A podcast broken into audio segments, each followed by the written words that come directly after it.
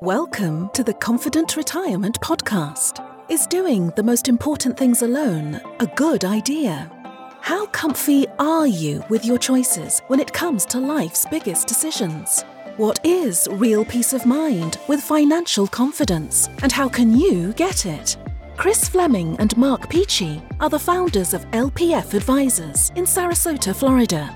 On the show, they bring together the best and brightest minds to share with you how to have a more confident financial picture.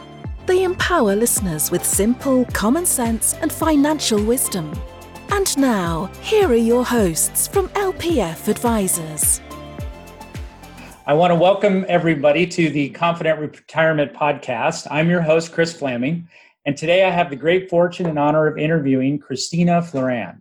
She brings a wealth of knowledge and insight to a topic we could all use some help with at some point in our lives: mediation and conflict resolution outside of going to court. She helps to resolve disputes in a variety of areas, including divorce, child support, estates, parenting plans, insurance claims, and business conflicts. Christina, welcome to the show. Thank you so much for having me, Chris. It's great to be here. I'm looking forward to it. So you have an interesting background. I would like you to first take us through your background and how you found your current career. Okay, so my background from an education standpoint is in psychology and criminology, but I just was, ever since I was a little kid, I loved Scooby, I loved Scooby-Doo. I loved the problem solving, whodunit kind of thing.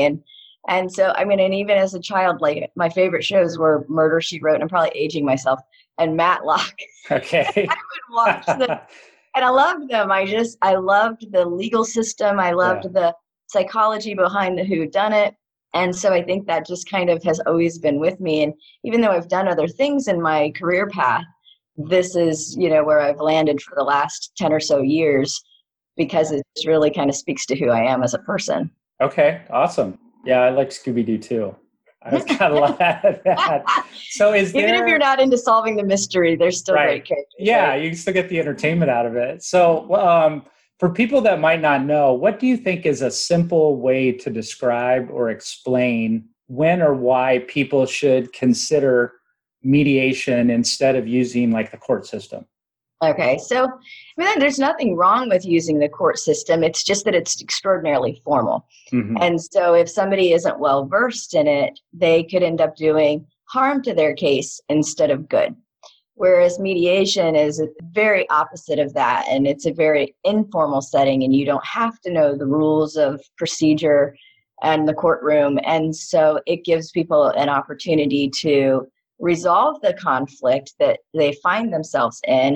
And we often do, we try to work things out amongst ourselves for as long as we possibly can. And when it doesn't resolve, things tend to escalate. So prior to it escalating, mediation is a really nice option to resolve the conflict when you're just going round and round and round and round with somebody, regardless of what the subject matter is. Right. That makes a lot of sense. So along those same lines, what do you think would be a big misconception that people might have about your line of work or the industry? I don't even know that there are a ton of misconceptions so much as I don't know that people realize it's even out there. Oh, yeah, that's true. I think that's kind of the biggie, is people don't realize that they can actually call on a mediator to help them resolve a conflict with or without getting an attorney involved. Most cases, if they do go to the court, are going to end up being ordered to mediation by the court anyhow, because the court often wants you to attempt to resolve the issue yourselves prior to a ruling. Right. So I think that's probably a big misconception, is maybe that the court is going to rule on something straight away, and they usually don't. They almost always will order you to mediation to see if you can, to give you the opportunity to see if you can't resolve it yourself with a neutral third party. Right. So that's probably a big misconception, or just realizing prior to even getting to the state of filing anything that you can attempt mediation before that. I think you're right. I think people don't even know or are aware that it's around or that it's available, and it's a really good option. Well, it is a good option. Is there something that you wish you would have known when you started out that you know now? Nothing that like kind of comes to mind straight away, because I think prior to jumping into this field, because I tend to be kind of a researchery type of person, I had a pretty good understanding of what I was getting myself into. And I think I really didn't kind of seek out the field. It like sought me. Yeah, and so I think I already kind of had the skill set to do what I do. And so you told me a really good story about how people had kind of encouraged you to get into it. So can you expand on that for a second? Oh, of course. So I guess unbeknownst to me, I always have taken a very neutral stance and a more objective place in people's disputes, you know, so regardless of, I would be maybe working with people and a conflict would arise in an office type setting. And I guess I was pretty quick to kind of see where the problem was and then start to address it with the one person, you know, well, it sounds like this is, you know, the part that really bothers you about this. And, you know, I think, you know, it sounds like this is the part that's really bothering you about this, and was just able to very quickly kind of pick up on, obviously once the emotions get in, I think sometimes solution starts to kind of fade into the background. And so I had somebody say to me once, like, you should be a mediator. And I'm like, is that something? Like, does that exist? I didn't even know that was a job. But then it kind of like stuck with me. And years down the road, when I was finding my own self in kind of a transition spot, I thought maybe I should like look into that. And that was, there we go. Like a lot of things in America, you can, if you don't know about it, you could create it, or maybe it does exist. So is there, I'm curious what you like best about your business right now or your profession. What do you like best right now? You know what, I really love, not just about this profession, but just life in general, is helping people to empower themselves to make their choices. So when we put things into somebody else's hands, you know, sometimes we regret like how that came out. Yeah. So I feel like as a mediator, I can really help people to stay in control of the outcome. Always in mediation, and you'll hear people say this all the time, nobody wins and nobody loses. And if you walk out of mediation just a little bit peed off, like it probably went well. So it isn't like a perfect science. And sometimes you do have to kind of let go of certain things in order to achieve others. But I think that the point of it being your case and not necessarily like a case that's being led by a judge or led by an attorney, it just makes people feel better about the whole thing. I think they learn from it. You know, I think it can be a real process of like, oh, it kind of demystifies the court system a bit, and that it's like, oh, I didn't even realize like I could resolve this way. And then it's done, you know, they don't have to proceed on with like a court hearing or anything, which is really nice for people. And from a lawyer standpoint, I know sometimes I have parties who end up coming to me that are getting divorced and they've worked with attorneys and they didn't feel like they got to where they wanted to be. And then they'll end up bringing the case pro se, meaning without attorneys, to a mediator. And I ask them about the process because I'm curious. So I say, how did this feel to you? Like, did you feel more hands-on?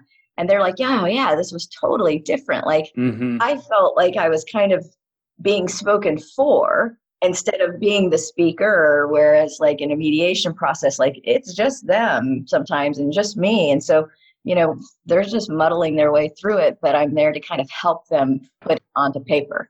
So you're leading them through it. They're still empowered to make the decisions, but you're taking that leadership role and walking them through. I find that to be true too, where people have misperceptions about what a financial advisor is going to do. Like, I'm just going to tell you what to do. You have no say.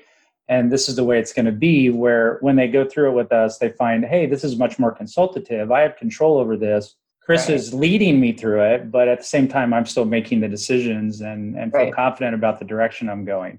So I'm curious, all the different areas of mediation that you can help with, which one of those do you feel like is the most overlooked? So what I mean by that is somebody might say, oh, I didn't realize that you could use mediation for that. Yeah, that's interesting. So I think now with divorce mediation, that one's pretty out there. Like people are starting to realize word's out on that one. I think the one that I would say probably is overlooked still is just real simple contract writing. I mean, and people can write them in and amongst themselves, and they do it all the time. Like, hey, okay, like let's get into doing this or let's get into doing that, and we can write a contract.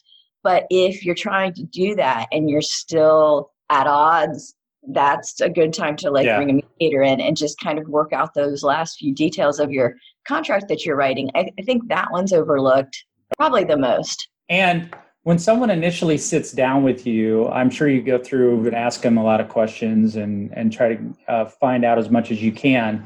Are there some common fears or concerns that people generally share with you about sitting down with someone like yourself for mediation?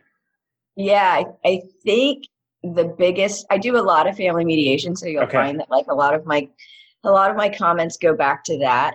But I think a lot of the fear is just that once it gets in front of a judge, say it's court ordered, that the judge is going to undo it. And I think that's a big fear, and I get it, and it makes sense. And I mean, the fact of the matter is they can. I mean, they do whatever they want. So it's a legitimate, concern.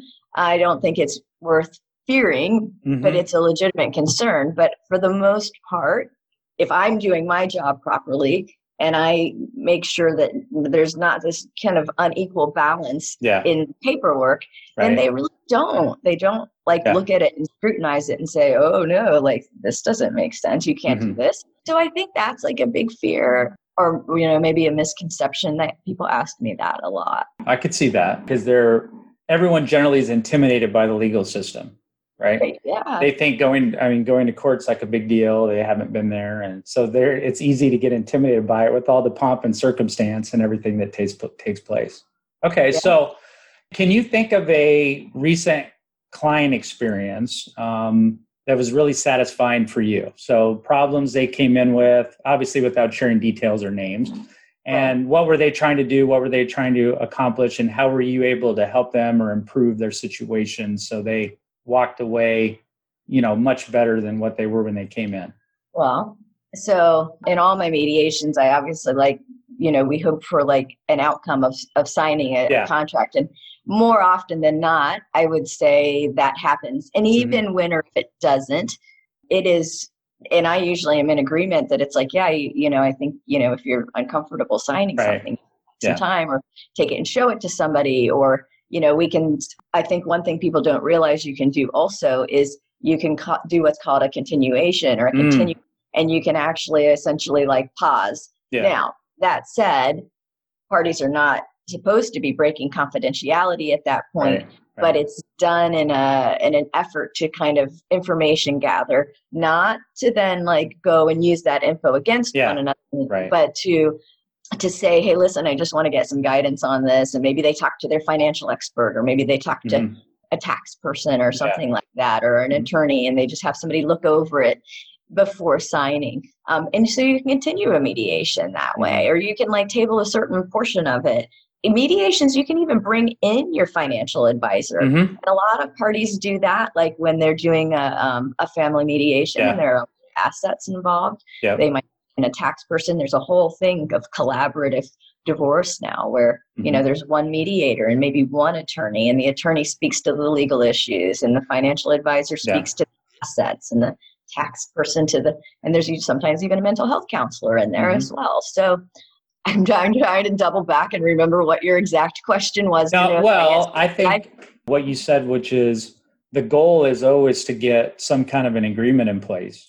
Both parties, they feel like that they got a solution, and then that can move forward with their lives. I mean, it happens kind of almost in all of my mediations, and I guess what I feel like is really satisfying for people is just that sometimes when they're going back and forth with attorneys, it just becomes so daunting and so exhausting that they almost just give up, or they look at the money that they've spent on it. Right. And they're like, I have spent more time fighting about this than it even would have come. Yeah. And so then it becomes frustrating. Whereas if you just can resolve it in mediation, the cost is just can be brought down substantially, and it can be resolved so much faster because it's not telephone game, right? Right. I mean, so I get a ton of satisfaction out of it. Maybe I just take it for granted because I'm so used to like them all coming together, because like I try to be really clear with people when I get on the phone with the parties prior to that this is their mediation and they know like this is for them to resolve it, not for me to resolve it. I'm just there to help. And so they're kind of coming in with that like good faith mindset that they're going to come to a conclusion on it. So that's really well said. Really well said. I want to shift gears a little bit, ask you a different question. So can you think of a first memory or experience that you had with money? So growing up, it could be in the household or, you know, maybe when you were a teenager or maybe when you left home. Do you have a first memory or experience with money? I mean, I know I like it. So when did you realize that? I think, I mean, like that would be like really early? Probably my first memory is probably, I mean, I remember, oh gosh, okay, this will be kind of probably a funny story for you. So I always loved having the money to buy things, right? So like I remember like having change and going into a convenience store. I mean, this is just like a little kid, maybe like a second grader or so. And like being able to kind of peruse the little like 5-cent gums and pick what I wanted and like have money to purchase it, you know? I guess for me, and I remember as like a teenage girl, like my friend and I, quite honest, I mean, I would get money probably from like grades and my grandparents for a birthday or something. So, you know, occasionally I'd have money sitting around. I wasn't really so cognizant of like an account of any sort. But if I had it, like, you know, my friend and I, we would go and walk over to like Walmart or Target or whatever was over there. And we'd shop, you know, we'd shop for little lotions or perfumes or makeup or whatever, you know, and I loved that. So I don't know if I have any real like substantial, I know I've always been good with money, you know, but I also have liked it, and I've liked to have, I think it gives you options, right? And I think that's what I liked. I liked it and have it say, oh, I can do this with it, or I can do that with it. And I've really kind of even taught my daughter that, you know, like she, ever since she was little, has always generated her own money with the thought of, if we're in a store and I don't want to buy something for her, I would say to her, you know, well, I'm not going to buy this for you, but if you'd like to buy it with your own money, you're certainly welcome to. And she had to then like stop and think, you know, well, how important was that to her? How, what did it mean? Or was it worth the money? I think that's just a really good lesson for kids to learn early on. So I must have had some money at my disposal to make those same decisions. And so I thought that that was important for her to have that as well. So along those same lines, do you have any experiences that you can think of, either in your business working with people or personally, that maybe made you keenly aware of the either positive or negative effect that money can have? So like probably in your mediations, are you running into a lot of potentially negative effects with disputes? Money. Well, I can tell you it is a fascinating thing. I mean, it's not a positively fascinating thing, but it is a fascinating thing how when people's romantic relationships fall apart, we grasp to the security of the money. And a lot of these cases end up almost always coming down to some sort of money. You know, I don't know why we attach when something has gone wrong or someone has done something. I mean, we're a very litigious society, let's face it. So that's, I feel like, our way of somebody feeling like they've made justice has been served, right? So like there's been this monetary exchange of some sort for a wrong that's been done. As it relates to me personally, is there anything that I feel like was a positive or a negative? I don't know. I mean, I feel fortunate, and then I feel like I've always had like a very positive, good relationship with money. Not that I've always had as much of it as I've wanted, and it's there that have been tight, but I'm good with it. I'm good at managing. So I think what you said there about that's how people seek justice when you think something's gone wrong. I think that's very insightful. I see that happening a lot of times when I'm dealing with couples that are splitting up, where that's the biggest part of contention and, you know, where it can get really nasty, you know, in those cases. So I think that's a great response. And that's also a very insightful conclusion on just humans in general, that's what occurs. Right. Well, money gives us a sense of security, mm-hmm. but our relationships do first and foremost. I think when an important relationship stops giving you the security that you really needed, I think our next go-to is like, okay, well, money gives me security. Yeah. So I've now lost that sense of stability that mm-hmm. I had with this relationship. Now kind of let me see what I can do to manage the money part of it. No right or wrong there. Just right. I think it's just a very natural human nature thing that we do. I'm even probably like without realizing we're doing it, but it definitely think it ties to the emotion of the security in the relationship being lost. Mm-hmm. Mm-hmm. Okay. So let's lighten things up a little bit. If you were given the time and the opportunity, what do you think is something worth splurging on? For me, it's travel, hands down. Okay.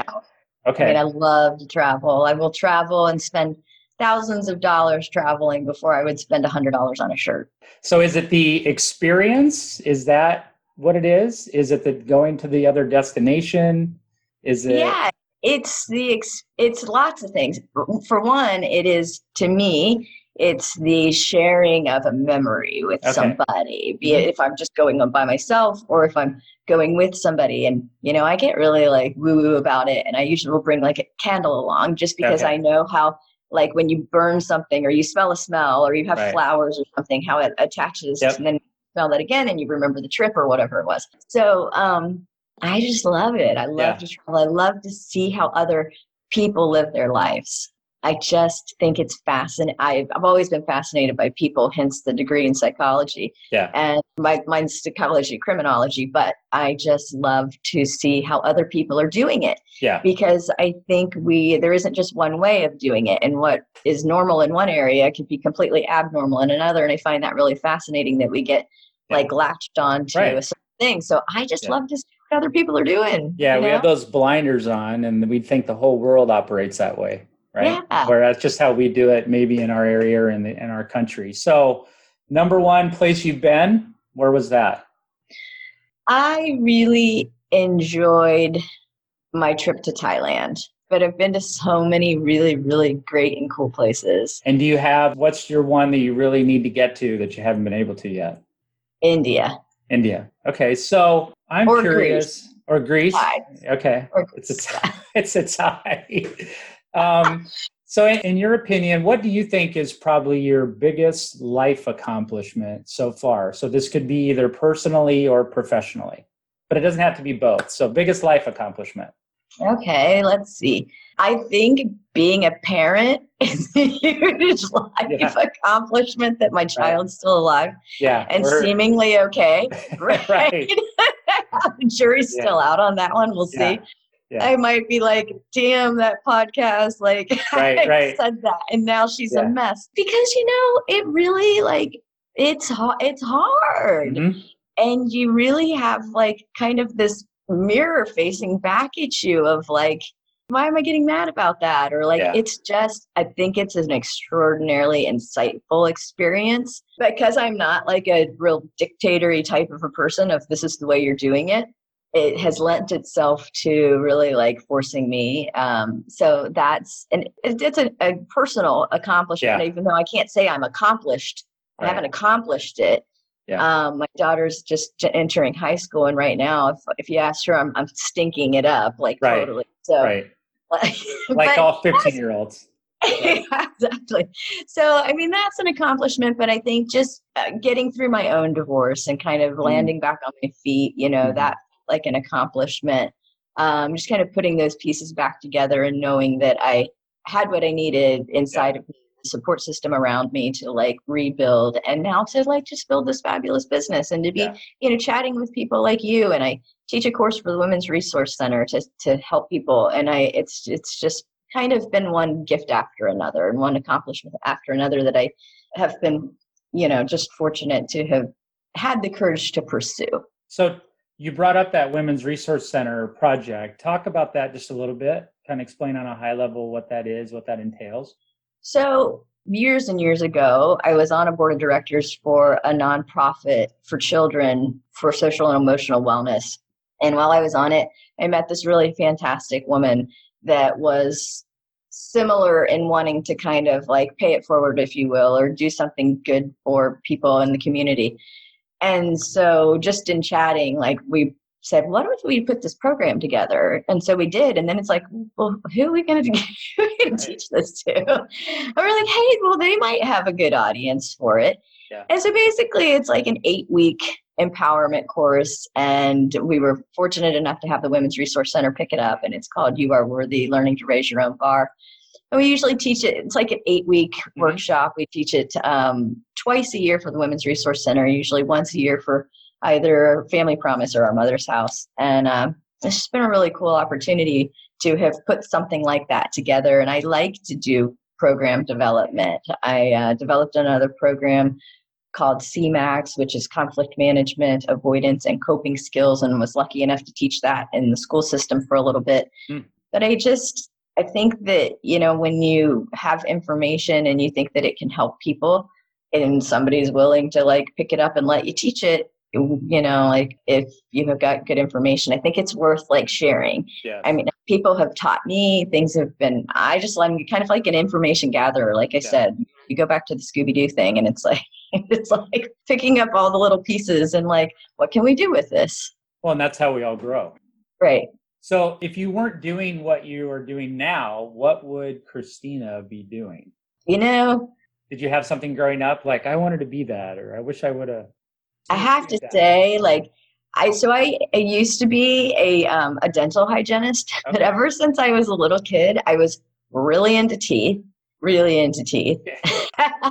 And I was really into psychology and the legal system. Okay. So I kind of have like have lived my dreams. And I actually was fortunate enough too. I had a friend that worked for a billionaire, I don't know what he is, but had like planes, because I love to travel. He actually, she was his flight attendant. So I got to like flight attend on private jets. I mean, so I really have done like so many of the things that I've wanted to do. I was fortunate to run a business with my now ex-husband, but I never thought I'd be like a business owner, you know, and that was a cool experience and learning about that. And we flipped a couple properties, you built a couple homes and, you know, so I've done a lot of really interesting things that, and I guess I just get to a point where it's like, okay, what would be the next big thing? So if I weren't doing this, I mean, this is really kind of me living my dream right now. Yeah. Maybe I would be doing some like life coaching or something for people. You know, that would probably be the next thing, of just helping people to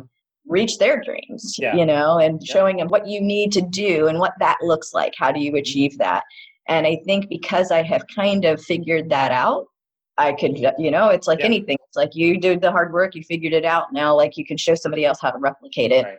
So is there, in respect to your industry, is there, things change a lot, right? Things are always changing, laws change. So how do you stay kind of on the cutting edge in your field? Is there something you follow or read regularly? How do you stay up on all those changes? Because I am not coming at this from being an attorney. Right. For me, and in mediation, and I will tell you this, and this might be also a thing that people don't understand about mediating.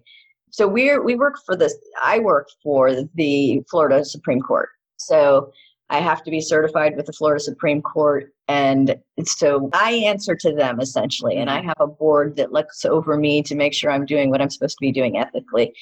So when I enter into a mediation, we have to, as mediators, give an opening statement. And part of that opening statement is that we are neutral parties and we cannot give any legal advice. So as it pertains to how things are changing legally, it is simply not a lane that I step in. It is not my lane to step in. Right. So if parties want that, and sometimes they do when they're talking to me, they have a lot of legal questions. I have such a wonderful plethora of attorneys at my disposal, a whole Excel list of attorneys that do different things. And I do free consultations. I'll do like a 30-minute free consultation with anybody on whatever they think it is. And if I can't help them, I will point them in a direction to talk to somebody who can. And sometimes that person is an attorney. People need legal advice. I'm simply the like dispute helper to solve, you know. Right. So legal aspect doesn't really play into it too much. And having those resources, those people on your team, not necessarily that work in your practice or for you, but having those is invaluable. I find that a lot of times when people need that type of help, having that network of people that you can trust and refer people to and oversee that whole process that's a big deal, because then they feel like that they're taken care of, right? Yeah, and because I can't help everybody. That the interesting nature of mediation, and this might be one thing people also don't understand, is that both people have to want to mediate. Both parties don't want to mediate. There is no mediation. Now, I'm thinking if you're court ordered to it, this might be another thing people don't realize. If you're court ordered to a mediation, you have to show up by court, but you don't have to stay and mediate. If you're end goal is get in front of the judge, but the judge has ordered you to mediation, you're required to show up. As the mediator, I'm required to send to the court, these are the people that showed up at the mediation. But the court does not get to hear what happened in that mediation, good or bad. They don't get to hear it. They just have to know these are the parties that showed up. Yeah. And so if you showed up, but there was no agreement reached, then I just file that there was an impasse or no agreement, and it goes to the court that way. So people still have that option, but if they're not both willing to mediate, there is no mediation. You have to have two willing, like a lot of things in life, you have to have two willing parties on the two sides. Yeah. So what do you think is the biggest challenge in your business right now for you? I think the biggest challenge for me is when I'm contacted by, and you can imagine this happens this is again, human nature. When I'm contacted by one party, and they want to mediate. Well, by the time I'm trying to figure out, how best to reach out to this other party, because that other party is going to be under the assumption that I'm no longer neutral because the other person found me first, right? So I think that's the biggest challenge for me is to help keep everything. I try really, really hard to keep everything as transparent as possible between parties. And because I think that's the toughie is, neutral person, but yet this person found you first. And now if we want to bring this other person, how are they going to feel about it? And are they going to feel like they're already on, a losing end, though there isn't a losing end. It's not my mediation. It's theirs. Yeah, right. Yeah. I could see that. Have you ever been in a group of people, there's a doctor there, and then everybody starts asking the doctor medical questions? Yeah, I'm sure I have. Okay, so I'm going to do that. I've held that memory tight, but I'm sure I've been in that situation. I've been one of the people asking the questions. Yeah, now I'm going to do that to you. So if you could give us one piece of advice on resolving conflict in our own lives, what would that be? That advice would be seek first to understand, not to be understood. Yes, I've heard that before. Yeah, it's big because when you're in a dispute, the biggest issue I think that there is that the person needs to know that you get it, right? I was just in mediation this week, and these two parties were just kind of going at it, and they just needed to know that they were heard. Yeah. Because sometimes people will explain, and they're explaining because the person doesn't agree with them, and they're thinking, oh, you don't agree, you must not get it. Right. And then the other party's explaining, you're not agreeing with me, so you must not get it. And so often as the mediator, I then kind of have them stop talking to each other, just talk to me, assure them that I get it, and talk to the other, assure them that I get their vantage point, and then say, you guys don't agree. You're not going to, he's not willing to do that. Yeah. She's not willing to do that. And then it kind of becomes, whose issue is it, right? Who's the one that has to have that and why?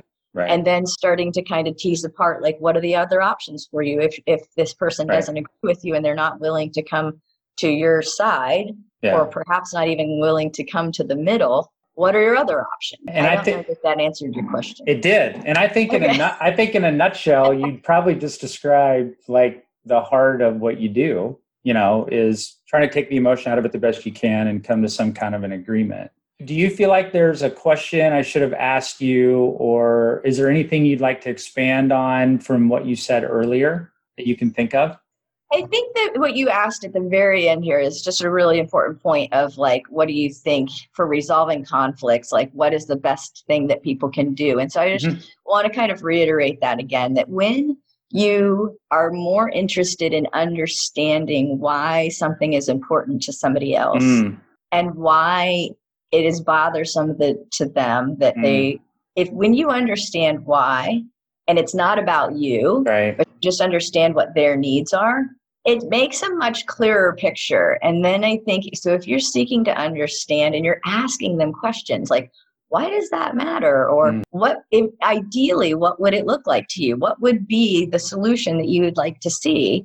Yeah. When you kind of stop feeling defensive and start just opening it up to like understanding why this person has a problem with it and helping to see if you can resolve it, that I think is just, that's the key. So instead of wanting to say, well, but this is what I want, and this is what I want, and this is why this is what I want. If you can change that and flip it and try to understand why it is what they want, that's the starting point of getting to the other side. Isn't that so true that we, you know, people might be a certain way, and a lot of times we have this thought running through our head like, well, that's not the way I am. Why don't they just act like me? Or why aren't they like me? Because that's the way that I would do it, right? But we don't understand. Yeah, so we take clients through a process before I give them any recommendations. We go through any numbers or any financial information, discovering one, what their values are, the five most important things in their life. And then secondly, everyone has a wealth language, and I won't go into that, but everyone has a wealth language. So we try to discover what their wealth language is. That gives us insight into how they make decisions and then a framework for how they can move forward with things that they have to do. So I need to interview you. Yeah. We're going to talk about the financial love languages. No, I didn't say love language. I said wealth language. I know you didn't, but that's like what went off in my head. Right. It's like it's the money languages. I think it's based on that. Why not, right? It already worked once. Right. So, Christina, if people want to learn more about you or contact you, what's the best way for them to do that? So there's three really great ways to get in touch with me. So you can go to my phone number, which is 941-228-8150. And you can text me, you can call me, leave a message. Or you can go to my website, which is www.florandmediation.com. And that has all my contact information. You can set up an appointment, do your free consultation, and try to set that appointment up through that, and I'll get back to you. Or you can email me, which is Chris, and not spelled like yours, but CHRIS @florandmediation.com. So those are the best ways to get in touch with me. So Christina, can I just say it was really a pleasure, and it was really my honor to interview you for the show. And we've been here with Christina Florand, mediator extraordinaire. Thank you all for tuning in to the Confident Retirement Podcast, brought to you by LPF Advisors, where we bring the confidence of people on the road of retirement, just like you, to another level, one show at a time. Thanks, and we'll see you next time. Thank you so much for having me, Chris. It's been a pleasure. You're welcome. It was my pleasure. You've been listening to the Confident Retirement Podcast with Chris and Mark from LPF Advisors. For more information on them and retiring confidently, please visit lpfadvisors.com. If your ears are pleased and your mind is now at ease, do share the program with your friends and subscribe wherever podcasts are found.